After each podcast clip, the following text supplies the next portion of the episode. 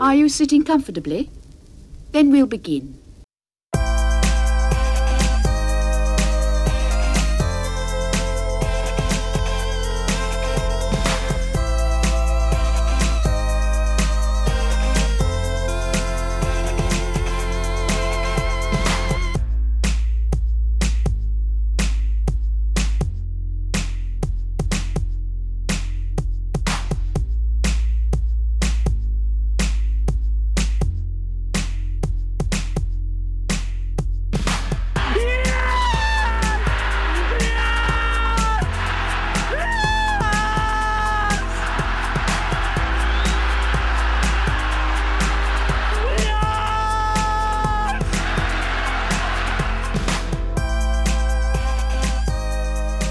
Hello, everybody, and welcome to this week's episode of Glory Days of Gold, your East Fife and Scottish football podcast.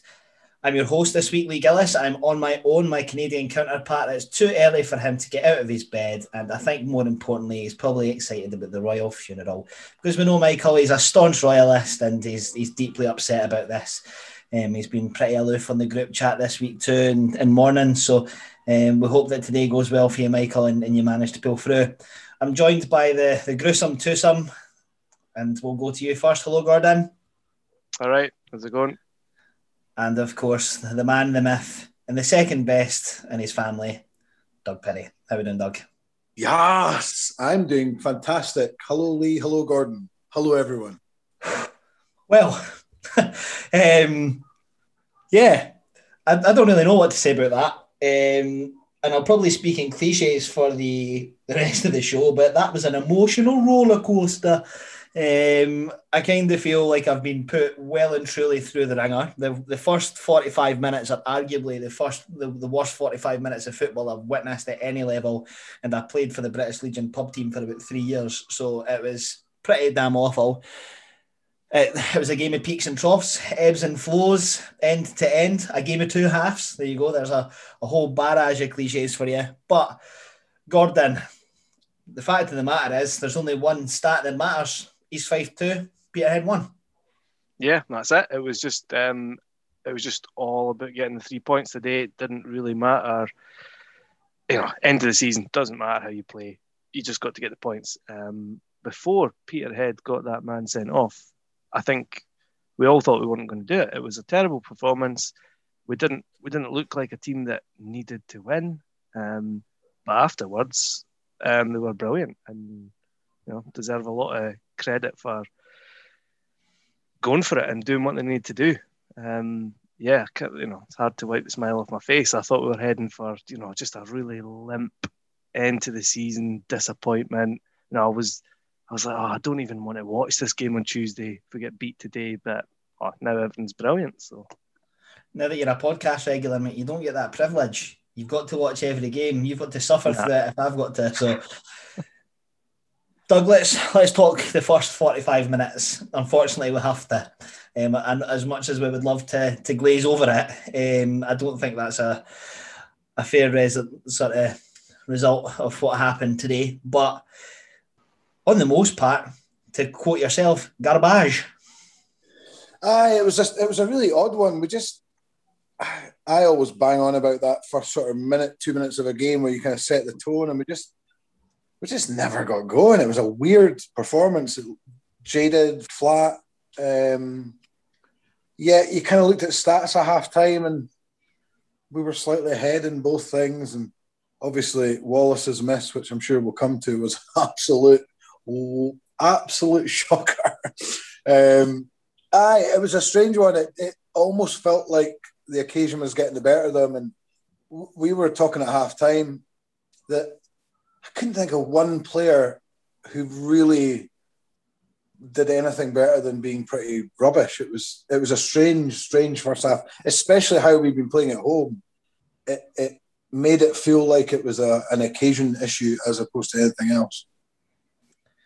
I think, and somebody can maybe correct me if I'm wrong, but that seems to me one of the a few occasions this season that we've maybe come from behind. That the only one that's stringing from um, from the top of my head is Tranent when Tranent went a goal up and then we came back. In the league, I don't I don't think we have. I don't I don't I don't think we've come and got anything after being behind in the league. So, Dumbarton, did Dumbarton maybe go a goal up against us? I, I think? I think we scored first. They equalised, right. and then we got the one. Anyway, when, that- when that was in like 2019 or something. That, that's, that's by the by. That was so long ago that nobody can remember when it was. But look, let's let's come to, to Ryan Wallace's miss now. For any new listeners of the show, um, it's a, a well-told tale that I have a complete man crush on Ryan Wallace, and yeah, I, I, to be honest, it was almost ready for divorce after that. Um, and I think that, you, there's something that you sort of touched on there, Doug. That the, the occasion maybe got the better of us. Ryan Wallace, maybe t- uh, you know against a Clyde a couple of weeks ago, probably sticks that in the back of the net, and, and we, we ease into the game and we control it a bit more. But for some reason, he's wanted to absolutely power it home um, from the ang- uh, from you know seven, eight yards maybe, whereas literally he, he, he could just stroke it into any corner and we're one 0 up. But yeah, Gordon, I'll come to you first. What was your, your interpretation on it? Do you think that maybe he could have got a shout that he had more time?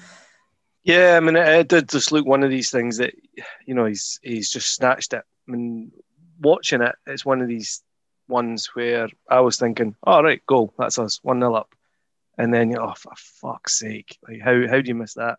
And it did come.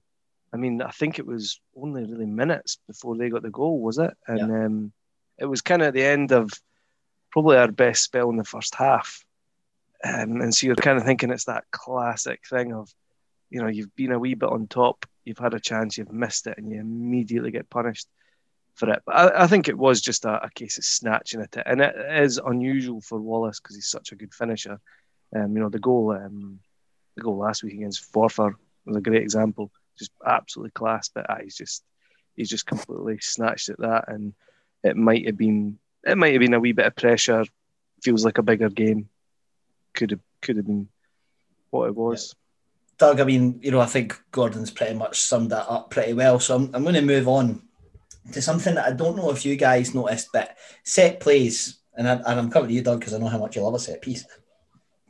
They seem to be targeting our left hand side.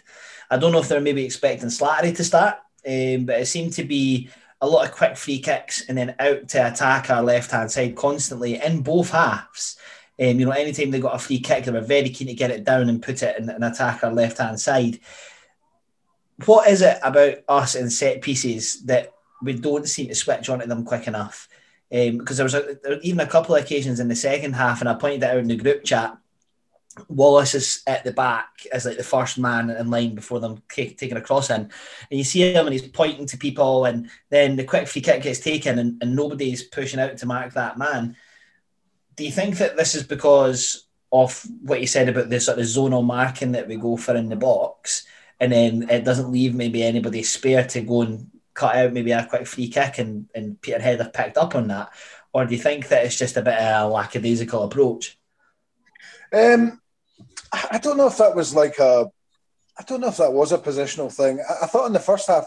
Now, normally when you've got Slattery at left back, he's normally played like a Swanson in front of him, who's defensively quite, you know, switched on.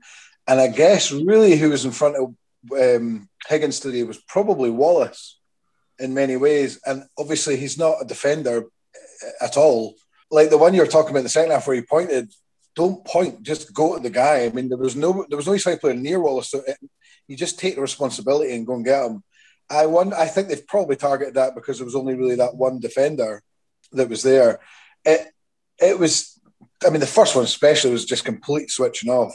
The fact that we then did it minutes later was was mental. But yeah, I mean, maybe it's just guys not quite in the positions they've been in all season. I don't know, but um, just I do the basics. Like if, if there's someone free and you think he's a danger, just go and pick him up because you don't. I think Wallace was in, in the second half one. He was like he was in the wall, but the the, the free kick was fifty yards out. So just abandon that and go and you know get the danger man. But um, we got away with it to an extent, I suppose. But um, yeah, I think ah, just a wee bit of switching off and guys in different positions. I, I would say. Gordon, at times, in fact, I'm going to say for probably about the first 60 odd minutes today, we didn't seem to be second to any ball. And one thing that I seen that, that I picked up on, and I said it to my dad who I was watching it with, was we seem to lack any real dig at times. Like that real impetus to get the second ball. I think that there's only a handful of players that we've got in our team that really show that on a regular basis. Ryan Wallace being one, constantly keen to get in for the second ball. Maybe somebody like a Chris Higgins. But our midfield seemed very powder puff at times. Like, you know, at the time when you right, right, we actually need you to stick the boot in here and, and get the ball up the park. It was a bit a hesitancy, and then you know that hesitancy again led to another goal. Yeah, aye, uh, that's exactly what I was thinking at times in the first half. I mean, it's, it's sometimes difficult to put your finger on, but you just you feel like Peterhead, you know, they were just they had more dig, they were livelier. You know, we we did feel a we did look a little bit kind of, you know, a wee bit more kind of relaxed or whatever. You know, there was a lot of balls actually where, you know, it was actually coming through the midfield. They were actually kind of passing through the midfield, or like you say, getting a second ball and then kind of breaking from the midfield. Um, I think it got better as the game went on, but certainly first half, you know, the the three in midfield, Agnew, Swanson, and Davidson, aye, it felt like, you know, there were a lot kind of lower energy than Peterhead were, and Peterhead are quite good at that. I mean, the guy Brown is exactly what you want for that. He's a kind of, he's just, he's a player with a lot of dig. He just kind of fights for things. Um, there's a lot of energy in there, and they definitely won. Peterhead definitely won that kind of midfield battle in the first half. No doubt about it. Statistically, we actually had the better of the the game in the first half, I believe. Um, from what I, would read, I'm sure that we had more shots and slightly more possession and stuff, but we didn't really seem to do anything. And like the long ball thing, I don't know about you guys, but I, I seem to be battering my head across a sort of brick wall by saying this every week. We don't have an awful lot of height up front, right? We've not got somebody that's going to win a lot of headers. And then not only that, but we don't have anybody that even if Kevin Smith knocks a, a header on, Ryan Moss isn't exactly lightning quick that he's going to take advantage of players with his pace. So it begs the question, why do we do it? And why are we such a long ball team? I think, yeah, I don't know, to be totally honest. Um, I think you can see that because, like, however bad they've been at times this season, Agnew and um, Swanson both, you, you can see them when they have a, have had enough of that. That they, they literally they were switching it about, coming to pick it off the back four. Is it? But then I think something's problem. And you had it with both of them in the first half. Was they then did the Hollywood ball, and Agnew can be very bad for that. But then that maybe goes with just a lack of options in front of them. You know, we've talked about that there is that tendency just to go long, and it is it's bizarre. As you say, we we don't have a target man, so it just defeats the purpose. And especially in general in this division, you've, you've normally got two big beasts of centre half who are just going to mop that up all day. Um, just going back to the, the midfield thing from before, it's a strange one because the guy Brown just he's he's a good player, a really good player in the middle of the park, and he just seemed to dictate it. And it was almost like yeah, Agnew and Swanson were switching who was coming deep, and I thought Swanson was our probably was our best player in the first half, but not the area you want him in, and you saw that big difference in the second half. But it almost felt like you almost needed that two enforcers just to get stuck in in the middle, but. It was it was such a bizarre game today. It really was. I can't put my finger on what like whether we even deserved that at all. It was just a strange game. I'm, look, I'm not one for for digging out a player. Generally, I'm not. Um, Ross Davidson, I lost count, and I've lost count this season how many times he's given the ball away. And from that, there's either been a chance created or whatever. And you know, I, I know that you guys, you two guys in particular, are, are big Ross Davidson fans, and there's a lot of the the listeners will be screaming at me for saying this, particularly how well he's played for us in the past. But I've not seen it, um, and probably probably since we came back. Um, and, and to be honest, I'm I'm going to make a call here. Not really all season. I think he's he's missed he's missing what he's good at, and it is giving us that bit of dig. You know that sort of Roy Keane slash Claude Makélélé role where you know he just breaks up play a little bit dirty, gets the ball, gives it to somebody that can pass it and he's not doing that for us. And I'm going to ask you both point blank: Would you start him on Tuesday? That's a tough one. Um, I, I, agree with you, and I think if you look at say last season or since he's came to the club, that's been the kind of role he's had, and I think he's been very good at it. Um, he's, I think, he's used to the ball. Generally, when you look at our midfielders, his use of the ball is the poorest. We've got we've got guys who are good passers and they're good footballers, and Ross Davidson is very hit or miss. You know, it will sometimes come off for him. Too often it doesn't. And I think too often he kind of maybe tries a fancy pass or a long ball, and sometimes it ends up, you know, really no working. Today he was poor, and there was a couple of really simple passes that he missed. There was one in particular, I think it was in the first half, and he really put us in danger. I think he's his form has been poorer this season.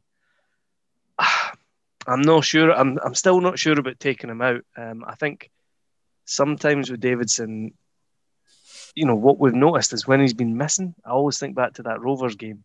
Can't mind if it was last season or the season before. He got suspended for it, and we got completely overrun in the midfield.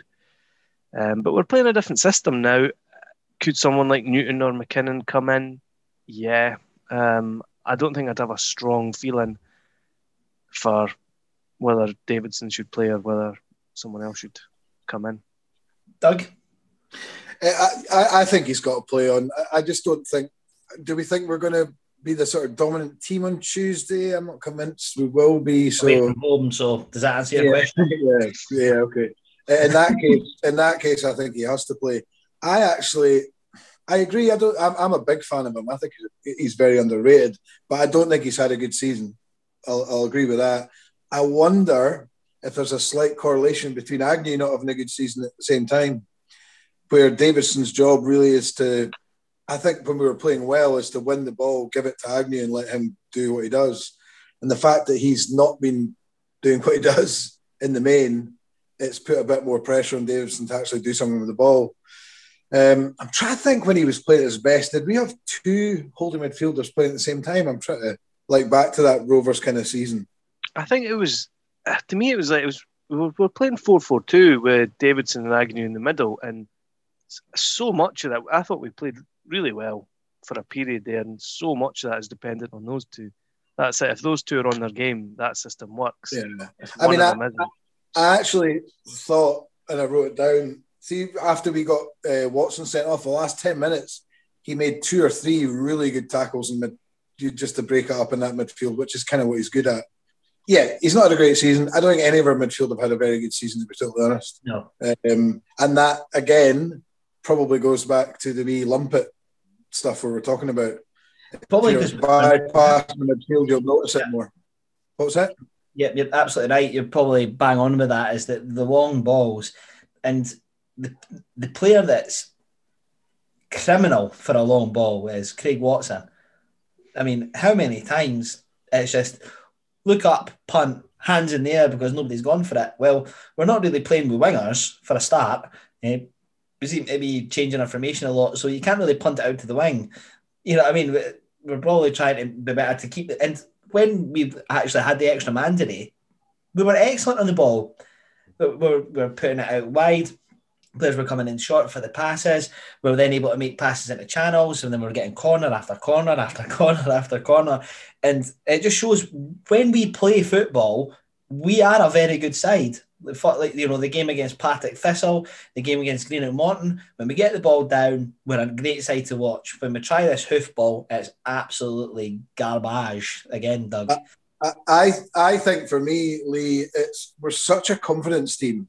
Like the Partick game, we came out of the traps, and the, you can you can just see the sort of chest getting puffed out, and the guys that want to get on the ball get on the ball and do their thing, and it's it's good play. I mean, the sending off from Peterhead today, I reckon was the first like genuinely good footballing move that we put together. It was a great wee one two yeah. on the edge, and and you know Wallace did very well, and the boy took him out obviously. But that was the first time we really got the ball down and and just it's taking a bit of control, a bit of responsibility and saying, right, come on, we're you know we're so much better than this. And then yeah, you just had that ten minute period where we won the game, and it, it was I think that was the problem because we've been so spoiled at home this season. It was just baffling for 60 minutes that we just uh, I mean I'll never I mean I'm a I'm a fat centre half by trade. So uh, you know the, the punt it thing. If you're under pressure, I have no problem with it whatsoever. But it's the it's the plenty time, and instead of just playing the simple ball out to the fullback, and even if he gets it passed back, it's it's just too easy just to punt it, and it's not.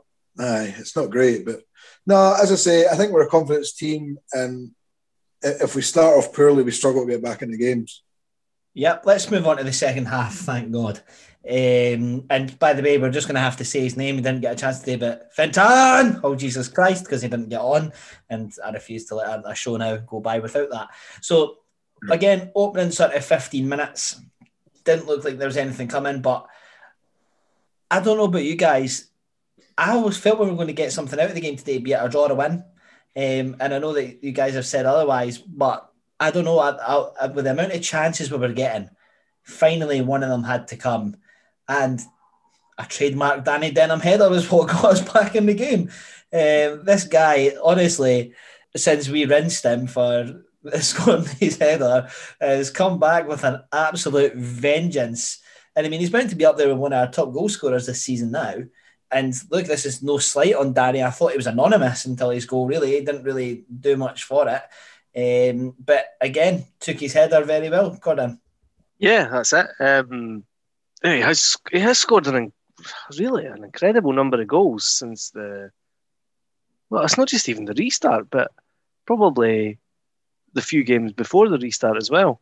Um, I thought, aye, the first 15 minutes of the second half, first 15, 20 minutes, uh, I was trying to take wee notes and I've got almost nothing written. Um, and it just felt like a complete sort of continuation in the first half. And you you want after that first half, you want them to kind of come out a bit in the second half. You know, you want maybe something to change or you know, we kick up the arse or something like that. And it felt like it was just a continuation.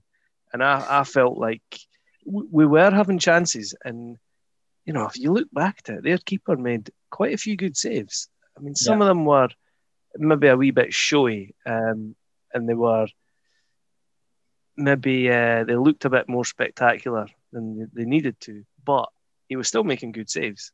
So we were making chances, and the sec- the sending off seemed to completely change it, and it was exactly what I thought. It's a confidence thing because you think you see it so many times. A team gets a man sent off, and they don't crumble. Often it's kind of harder to play against them because they just completely close up. They, you know, they take a striker off and they close up. But we were fantastic. As soon as that guy went off, we were fantastic. And you think we could have done that. We could have done that for the start. There's no, um, you know, Peterhead are not hobbled by going down to ten men. Um, aye, and we got we got the goal very quickly. Um, good Just, corner. Was it not a penalty? Like, it looked to me, and I'll need to see it again. But it looked it looked a penalty to me and uh, for the sending off. Obviously, the the ref's giving it just outside the box, um, but looked at looked in the side of the box to me. I couldn't tell to be honest. Um, I, I, thought it was I thought it was a penalty to start with. I don't think there was many. I didn't notice the players really complaining about it too much, which is normally a bit of a, a telltale. But um, yeah, no, it certainly was very close. Yeah, I, I think Daniel said in commentary East Fife might have rather that foul happened a couple of yards further on and the man stayed on. At the time, I'm like, yeah, because that probably would have got you a goal uh, from the penalty. But uh, yeah, uh, no, I, th- I, think it probably. I think the ref was probably right. He was kind of on the spot, I think, as well. To be fair. Yeah. Speaking of Daniel, before I forget, the, the Brett Long mistake towards the end, I was dangerously close to being expletively done that. Um, all I could get in my head was, "What's the goalie doing, Tom? What's the goalie then? But I think Daniel wanted to say something a lot, lot worse than that. I really wanted them to. I really wanted them just to say it. but he, he caught himself in time. Because he, he, did say Tom. Who, who's who's it Tom? A, it's a, it was, I'm sure it was Rangers. I'm sure it was on Rangers TV. And he says, What's the goalie doing, Tom? I'll stick it in the group chat. Um, it was on YouTube. Uh, okay, okay. I think that's what he's uh, he's tried to quote. Um, but yeah, it was a, a, a, scary moment for that one. But look, like I was saying uh, to Gordon there, slight sidetrack. Danny Denham, trademark header, brings it back to 1 1. And as soon as that went in, again, group chat, we're going to win this. I, I just, you, you seen it, you know, like you're saying there, And there's one player that I want to call out that I, I personally feel was a catalyst of the change of the game was Danny Swanson.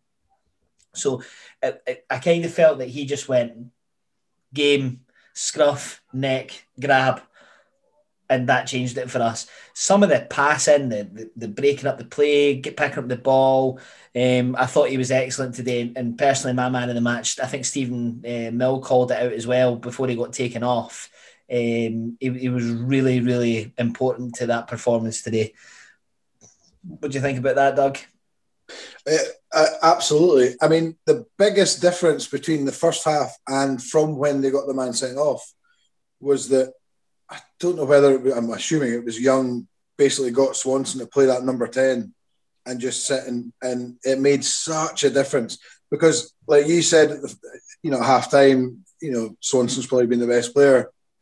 And he wasn't great, but yeah, he probably was. Just, but he was picking the ball up way too deep and doing fairly simple stuff, which was, you know, which is fine. But that's where you need a guy like him is to sit in a place where he can dictate the play and actually play that killer ball as opposed to the ball to someone else to do that. And he, he was that 50 minute spell, everything centered around him. Uh, yeah. He was, yeah, I, I, I cannot think there would be many people would have him not as their three points today. Gordon, is it the tactics with Darren Young that's nullifying what could be an amazing Danny Swanson in terms of the position that he's been played in? Or do you feel that Danny's having to come too deep to get the ball because the ball's bypassing him all the time because we're launching it up the park? It's probably a bit of both. I mean, we're playing this. I mean, I assume we're still playing this kind of 4 5 1 without the ball, 4 3 3 with it. Um, so Swanson's playing in the midfield three, and I suppose if you're playing if you're playing in the midfield three, it's quite difficult to say to somebody, kind of go and play that number ten sort of thing. You know, you, you don't have responsibility further back or in the middle. You you probably to get the best out of Swanson, you probably don't want to give him that responsibility, but to fit him in to the midfield three, he, he kind of has to. You can't. Um, it's difficult unless you're completely sort of dominating a game. Um, I think it's it's quite difficult to to give him that freedom within that role. I mean, you could play him further up. You know, you could play him. Presumably, you could, you know, you could play something like Wallace, Smith, and Swanson up front and give him a bit more of a free role. But then you lose your Danny Denham goals. So, um, but I mean, if you're if you're an opposition player, like if you're if you're Airdrie, you're an Airdrie fan watching it on Tuesday would you rather that Danny Swanson was spending most of his time in his own half or your half? Um, If you see Danny Swanson, you know, sitting in front of the back four, playing simple balls, uh, being a defensive midfielder, uh, that's a sigh of relief to me. If you see him coming forward and spending all his time in your half, I think you don't want to see that as an opposition. So, however, however we do it, we've got to figure out a way to get him more in the role where we you know, where that's that's what we get out of him. We don't want him playing the Ross Davidson role, and we don't no. want Ross Davidson playing the Danny Swanson role.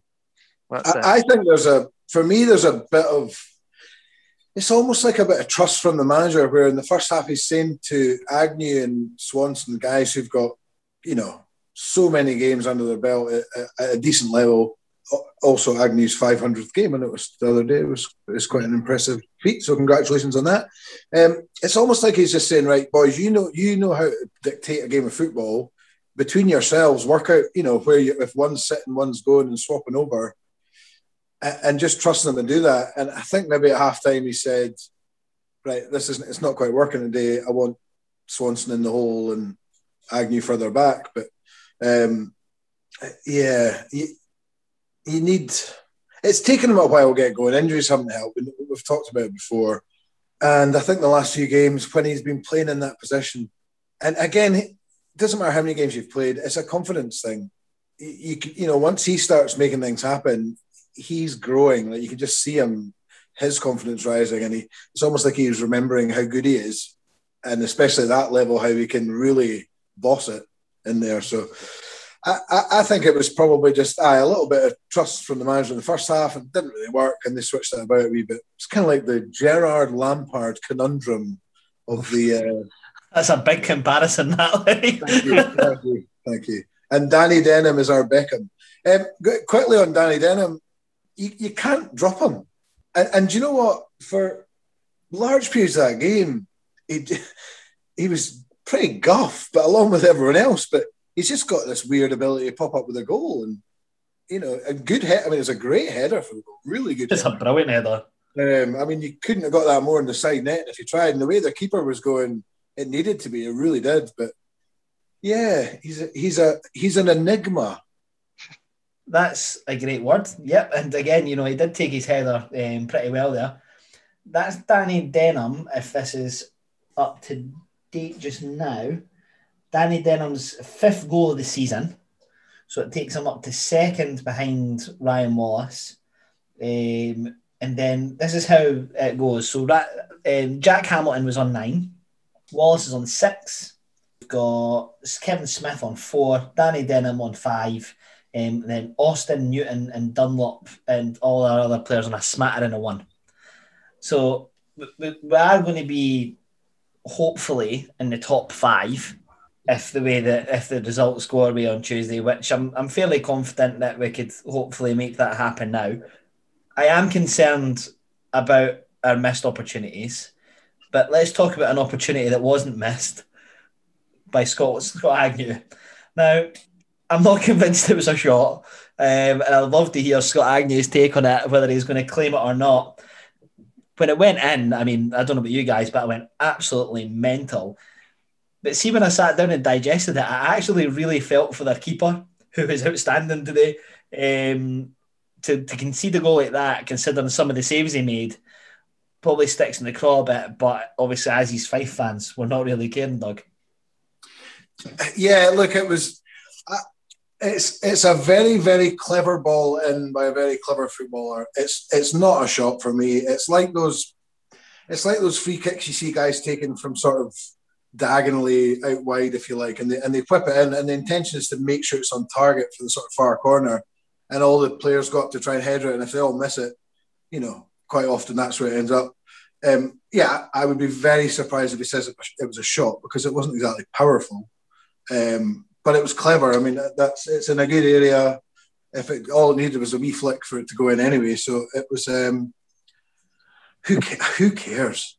Honestly, who cares? I, I am with, I'm with you. I uh, I might need to knock on my next on neighbour's door and apologise. I'm just sitting here more. It's such a weird thing, sitting on my own, and I went absolutely mental when we scored that goal. Loving it, loving it. This is it. Do you know what? This is the first game in the sort of lockdown thing where we can't go, where I've actually felt a pre-game nerves, and I've I've been watching it kind of like I was there. It was it was quite weird. Normally, I don't know. It's hard to get as up for it, but I was totally up for today and so confident as well, which was ridiculous. Um, but yeah, no, it, there's that feeling of going mental. So it's lovely. Yeah. missed it. You know, there's a lot of times today that my dad was sitting saying to me, "This isn't going to happen." But you know, we're going to bottle it. We're you know we're, we're going to fail here. Blah blah blah. And you know, I'm nodding along, but I'm like, I still feel we're going to get something out of this. And then, you know, Agnew comes out with one of my my favourite things in a cross come shot um, and goes straight in the net, 2 1 up. Then after that, Craig Watson with a complete heads gone moment. And, you know, I really don't want to, to dig him out because I think that he's, he's probably a contender to player of the year for us.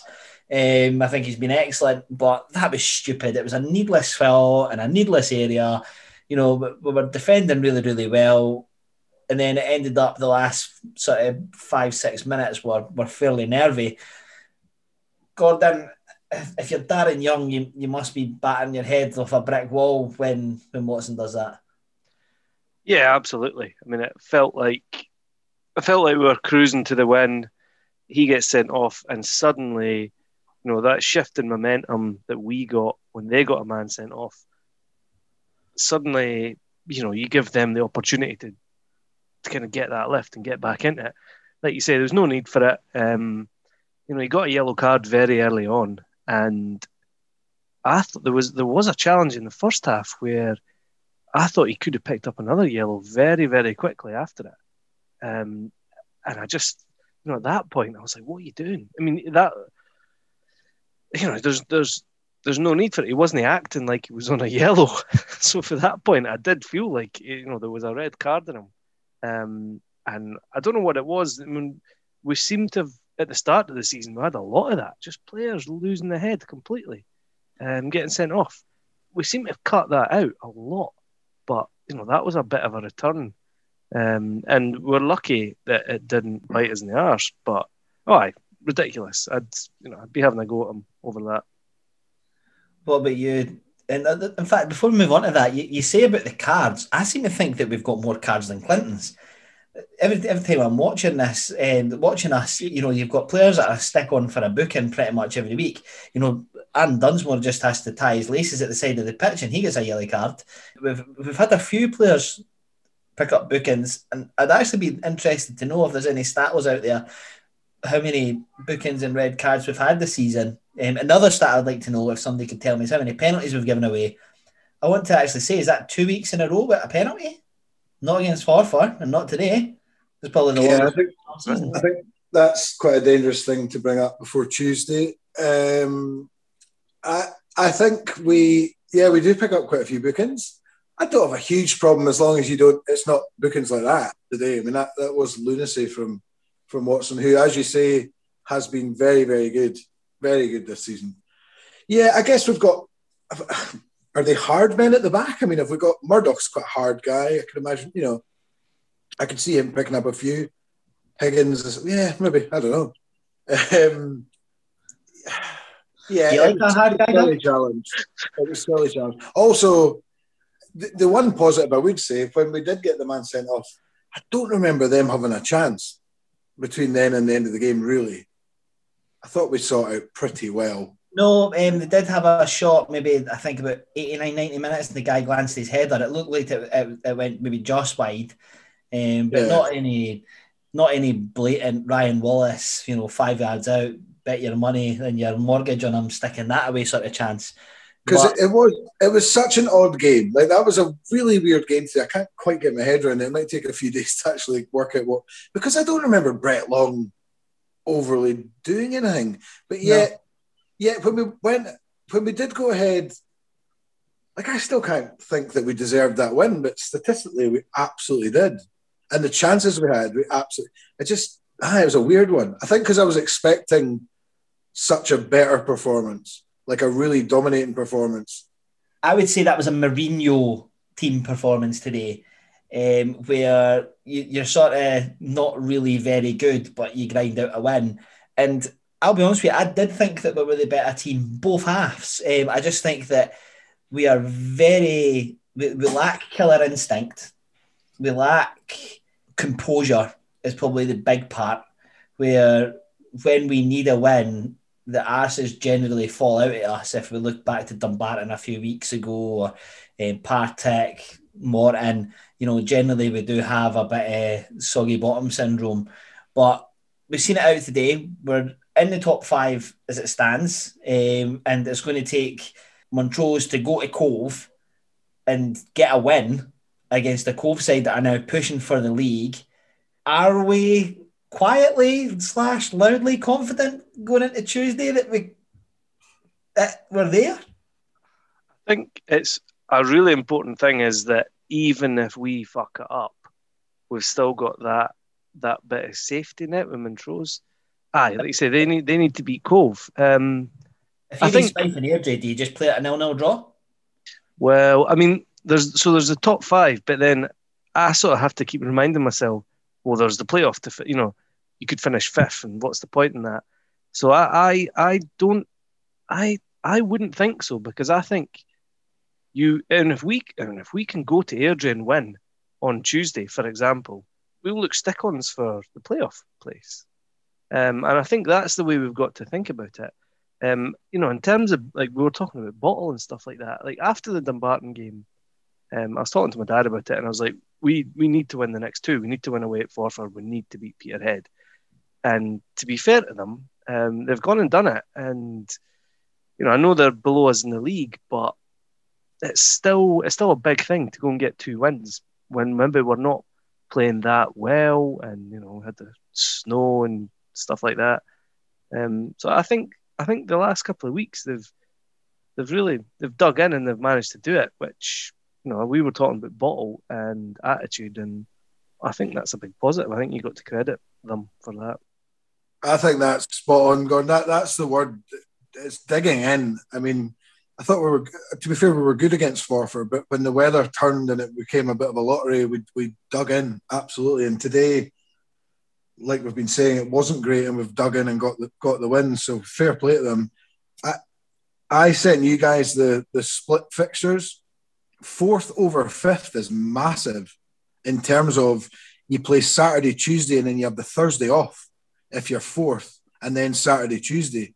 That for me is humongous. That's massive because that, you know, doing that crazy week again when we've just on the back of really doing them, it's it's huge. I mean, financially for the club, fourth uh, top half is absolutely massive because I can guarantee you, if we're in the bottom half and you've got point what will be pointless games against Clyde, etc., the viewing on the streams will be absolutely minute. Whereas you get like a, I don't know what the fixtures would be, but either one of Partick or Falkirk at home, and what will be a massive game could, for them. Could be, a, could be a title decider. They will buy thousands, Gordon. I'm not talking hundreds. They will buy thousands of them. It's honestly Tuesday night. I, I mean, I think if we lose, we're, we're, we're in. But despite of that, it's a humongously massive night for East Fife. It really is. Can't Not be only- underestimated. Not only that, and, and excellent point, by the way, probably the point of the day. I think you've, you've nailed that. Well done. Take your time, celebrate. Thank you.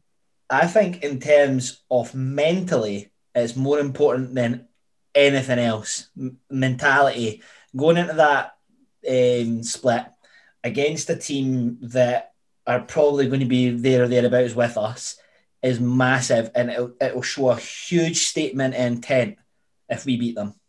I don't fear personally any of the top five, none of the or the, the other four teams if we get there.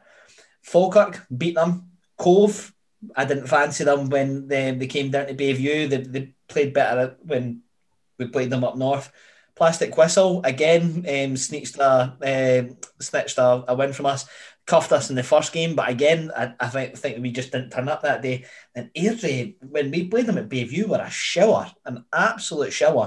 So look, I mean, let's go to the league and then we'll do our three two ones. So for any of our listeners that are maybe not um, very tech heavy or, or don't know where to check the league, or if you're waiting on the getting the paper boy coming around to see the, the league in the morning tomorrow, we'll break it down for you. So we've got Falkirk at the top, 17 played, 12 goal difference, and 31 points. You've then got Cove Rangers, um, 17 played, um, 11 goal difference on 31 points. That was a massive win for, for Cove Rangers today, 2 0. You've then got Plastic Whistle, they're third, 17 games played, 15 goal difference, and 30 points. Then you've got the Methil Milan, 17 points, zero goal difference on 27 points. And then Airdrie, 17 with five goal difference, 26.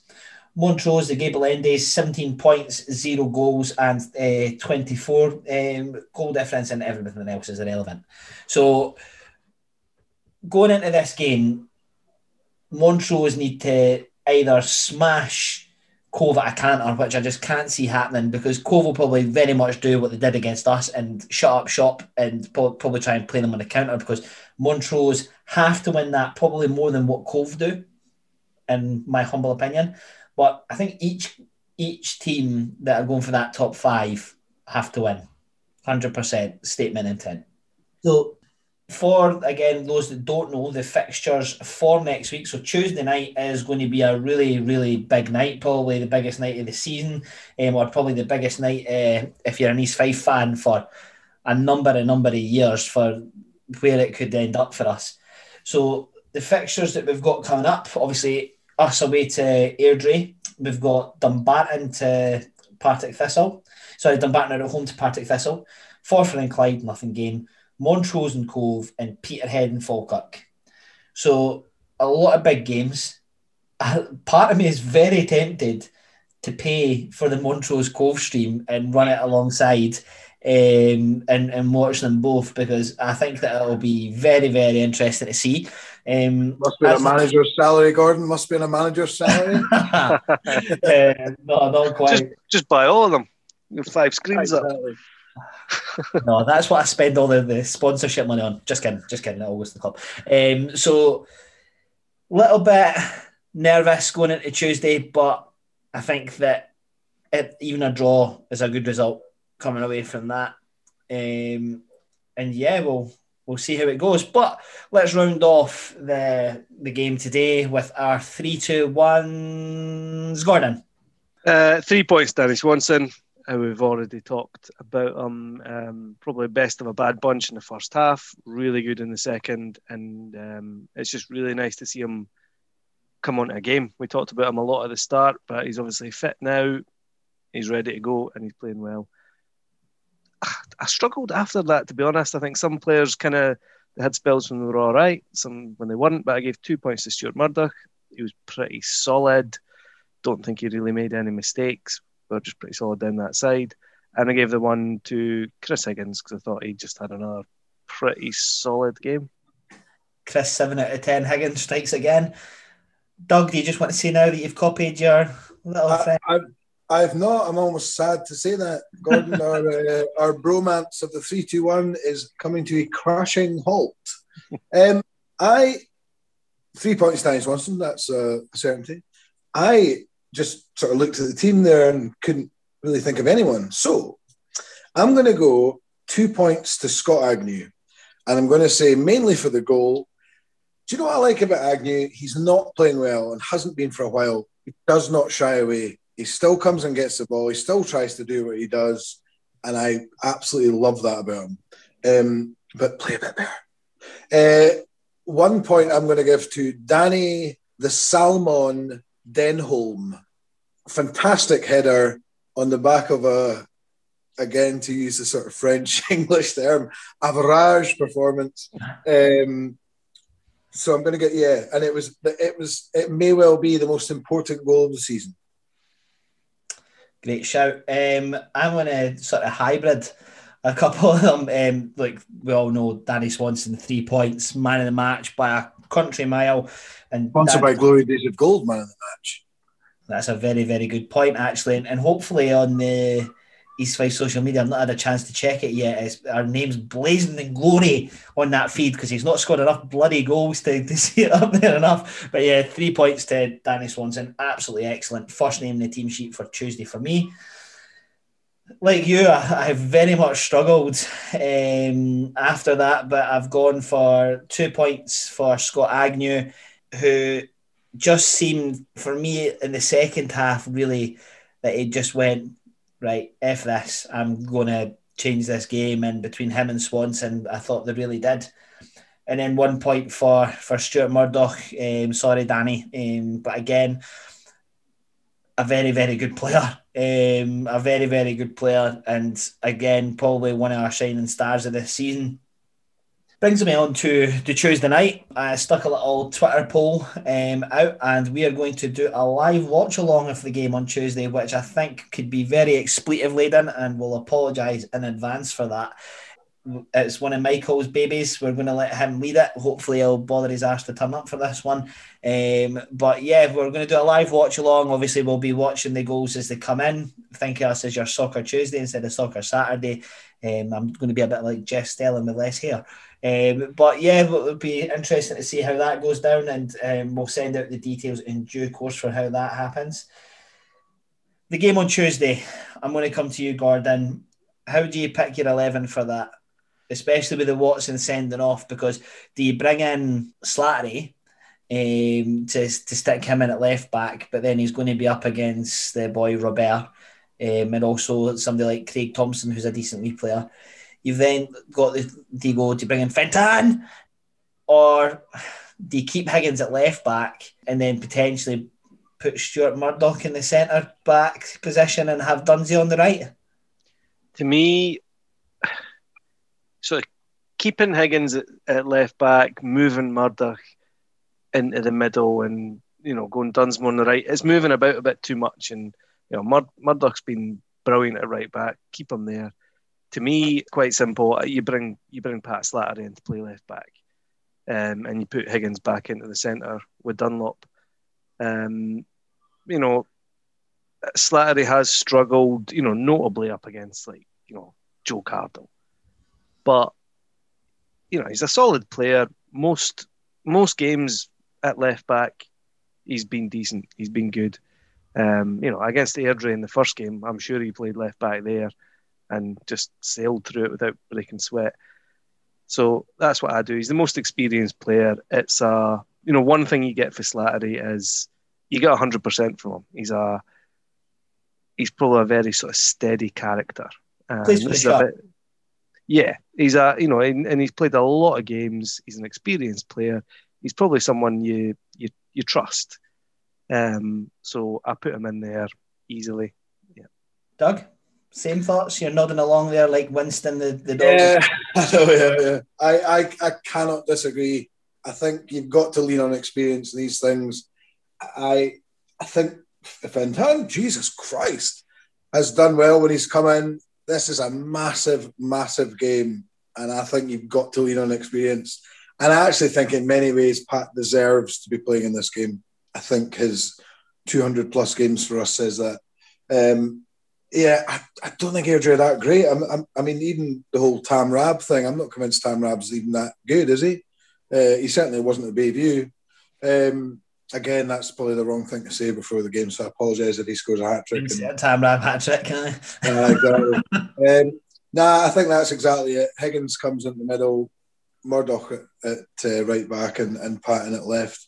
And then probably it's not a million miles away from what it is ahead of that than it was today.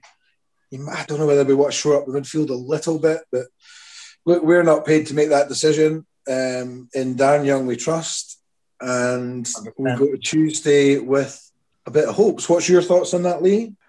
I am going to agree. Um, I think that that Pat's got to start. If, by the way, if I'm Craig Watson, I'm worried um, with that red card because he was kept out of the team by a Ross Dunlop, um, Chris Higgins partnership for the vast majority of last season. And they, by the way, they were the, the two choice centre backs at the start of this season, if I could remember that far back as well. You know, they two play really well. Watson struggles to get back in the team. You just have to look at what's happened with Aaron Dunsmore, and you know he fell at the team and he struggled to fight his way back in. So yeah, you know you get silly bookings and red cards and vote conservative, and these sort of things happen. Uh, also, I say that out loud? My apologies. Um, but yeah, apart from that, my, my only conundrum is the is the Ross Davidson one, and the, person that I actually really feel sorry out of all this is Cole McKinnon because I don't think that since he's played, he's, he's, he's not had a bad game, and he's got that bit of dig, and he's also got the for his age, by the way, a lot of composure, a lot of composure in terms of he'll pick up the ball and he'll find a pass. I'm going to go bold and say I would like to see McKinnon start um, on Tuesday over Davidson. Personal preference, but if Davidson starts, it's not going to like ruin my night or anything like that. If if if he, starts and has a good game, I'll be the first person to congratulate him. But I would probably rather see McKinnon start um, alongside Swanson and Agnew, and Swanson in a number ten role behind maybe Wallace and Smith, because if you're a Ryan Wallace you want someone like Danny Swanson behind you we, um, to to feed you the, the passes and stuff because the guy's intelligence. I actually feel sorry for him. The amount of times he makes a pass that doesn't get picked up that makes him look crap because the other players around him don't have the intelligence that he's used to. I, I felt sorry for him a number of times with that. Whereas you know he'll, he'll be facing the ball and he'll just like push it out to his left and all of our players have stopped because he thinks he's going to take a shot and he's going to pass it out to his right. So, yeah, I would love to see um, Swanson played a little bit further up. And before we finish, I want to say a resounding get it up to you to um, to Simon Ferry. Obviously, with your inferior podcast and your inferior team, obviously a two-one defeat for you today as well. Um, always joking aside, this podcast is very, very good. Um, but I actually was praying that he missed an open goal today for the easy pun, but unfortunately, we, we have to to move on from that. But yeah, um, cautiously optimistic about Tuesday, um, and I use the word cautiously as strenuously as I possibly can. I think that the big. I mean, we're lucky that, that Montrose aren't away to a team like Forfar, who you would just expect them to turn over five six nil and that be curtains for us. Um, but realistically, do I see Montrose going up to Cove and getting any more than a point? No. Are they are they definitely away to Cove? I They're, they were. they're home. They're, They're home. home, sorry. Yeah. Even at home, sorry, my apologies. Um, Uh, should we do should we do predictions for Tuesday, Lee? I know that's quite difficult, but for which game? For our game, the only one that matters. Oh, well, I don't know about that. I think the other game maybe does matter a wee bit, but I am going to say nil nil. A, a pre-rehearsed nil nil. Uh, I would take it. It has absolutely got that World Cup final game in a group thing where both teams just go. Well, we just remember Rangers played Sturm Graz, and I think it was the Champions League. Champions League, yeah. and they Yeah. literally just played out a draw. It was embarrassing. Yeah. Um, I, I don't think it will be because, I, as I said before, I think that fourth place is massive. So I, I think there'll be. I, I will put a score down because nobody else is. Well, that's because I'm talking. Uh, I'm gonna. I'm gonna be bold here, and I'm gonna go for us to win away from home. Mental, and I'll tell you my reasoning. It is one fold, and it's Kevin Smith. Kevin Smith has gone awful game, amazing game, awful game, amazing game, and he wasn't very good today. Kevin Smith's going to be unplayable, and we are going to win by two goals to one. Gogsy? I I'm going to go one one. I think I would go. Generally, I would go in team selection. I, I would go with experience. I, I kind of wavered on Davidson before, but thinking about it as well, Airdrie are one of these teams that kind of play with like you know three attacking midfielders. Just put Davidson in there. You just take care of them. That's it. Um, I think we'll be up for it. I think one all. I think if it gets to about the 80th minute and it's a draw, you might see that kind of Rangers Sturm Graz kind of thing where it's like, especially if Montrose are winning or drawing, I think both teams might just think, ah, I just rather not lose this. I think Montrose will lose to Cove. I think they they've had um, they've had a lot of games. They played in the cup today. They put out a strong team against Kilmarnock. I think they'll be knackered. And what, one thing as well, we are only four points off the top spot. No, I wanted to go the whole show without saying that. Ah, Oh, you, yeah, you can cut out. Too late. nah, too late. That that that's the team talk. Ah. The team talk. Um, the team talk should be nothing about fourth or fifth. The team talk should be, boys, we're four points off the top, and we've got to play all these teams. Bring it. Yeah. We No. aye, we win all our games. We could be champions, and your bet could still come off. Nah, it really won't. So yeah, right. I mean, I, I've got I've got some final words. Um, if we're on, are we on the final words? It seems final wordy time. yeah, final wordy time. Let's go for it. Um, I would say today's game was a great tribute to Philip, uh, to great Prince Philip. Uh, he loved the beautiful game, and even though this definitely wasn't, uh, I'm sure if he wasn't dead, he would be smiling. That might be one that we'll have to cut out for any of our Royalist fans. Gordon, you think you could top that? I I don't think I can top that. No, no. Um, that was If you want to very find very Duck, you can poignant. find him on Facebook and berate him for that sort of horrible dig that he's just made at one of our monarchs. Whether it, it was a dig, I think it was maybe a, a tongue-in-cheek one. Not, Uh, not, not a dig, just a light-hearted um, tribute to the man. Although I did like the, the the thing that Michael had said in the group chat this week about um, one of the reporters asking Phil Neville if there was going to be a tribute to, to Prince Philip in America, and he was like, "Yeah, we're going to be wearing black armbands in Miami." Okay. Was it? was- uh, the- Well, the thing about that was that it seemed to go unnoticed. But Mike was like, "Oh, I was in a, like a like a conference call with Phil Neville." And I was like, "How?" I, I hadn't twigged with me that he was uh, Inter Miami manager, but he just dropped that one in. Oh well, I got a screenshot from him the other day as he interviewed Matthew McConaughey, uh, is one of the owners of a Texas-based football team. So Michael can go from dealing with us, really articulate, football intelligent people, to Matthew McConaughey. so yeah, all right, all right, all right. I think that's a good way to end off our show this week. Gordon, where can our listeners find you online, or do you not want them to? Uh, you can find me online, um, Gordon H nineteen thirty eight on Twitter. Gordon is prolific and he's tweeting, and you know, he, once he gets started on there, you, you can't stop him. Doug, we all know that your what your answer to that is. Um, you got any words of wisdom that you want to impart on our listeners before Tuesday? No, you can find me on Facebook uh, under my name.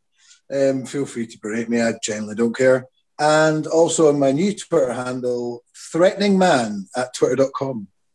Okay, I'm not sure if serious, but you can find me on Twitter, LeeG1903, and of course, all of our social media channels, Glory Days of Gold on Facebook and at Glory Days of Gold on Twitter. I've enjoyed some of the interactions we've had. I've not enjoyed some of the constant negativity that I seem to see on the on the news feed at the on our Twitter at times. But you want to know what? We're going to wrap up today. A two-one win, a, a victory from behind, top five almost almost secured. We'll know by this time on Tuesday. I'm looking forward to a live watch along. But until then, go and enjoy a beer, stay safe, and more importantly, one to five.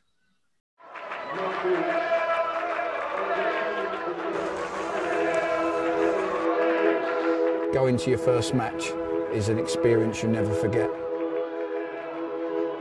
The atmosphere of what's going on around the pitch looks beautiful, and you always look and go, wow, I'd love to play here one day. If you get the bug, it's going to stay with you for life.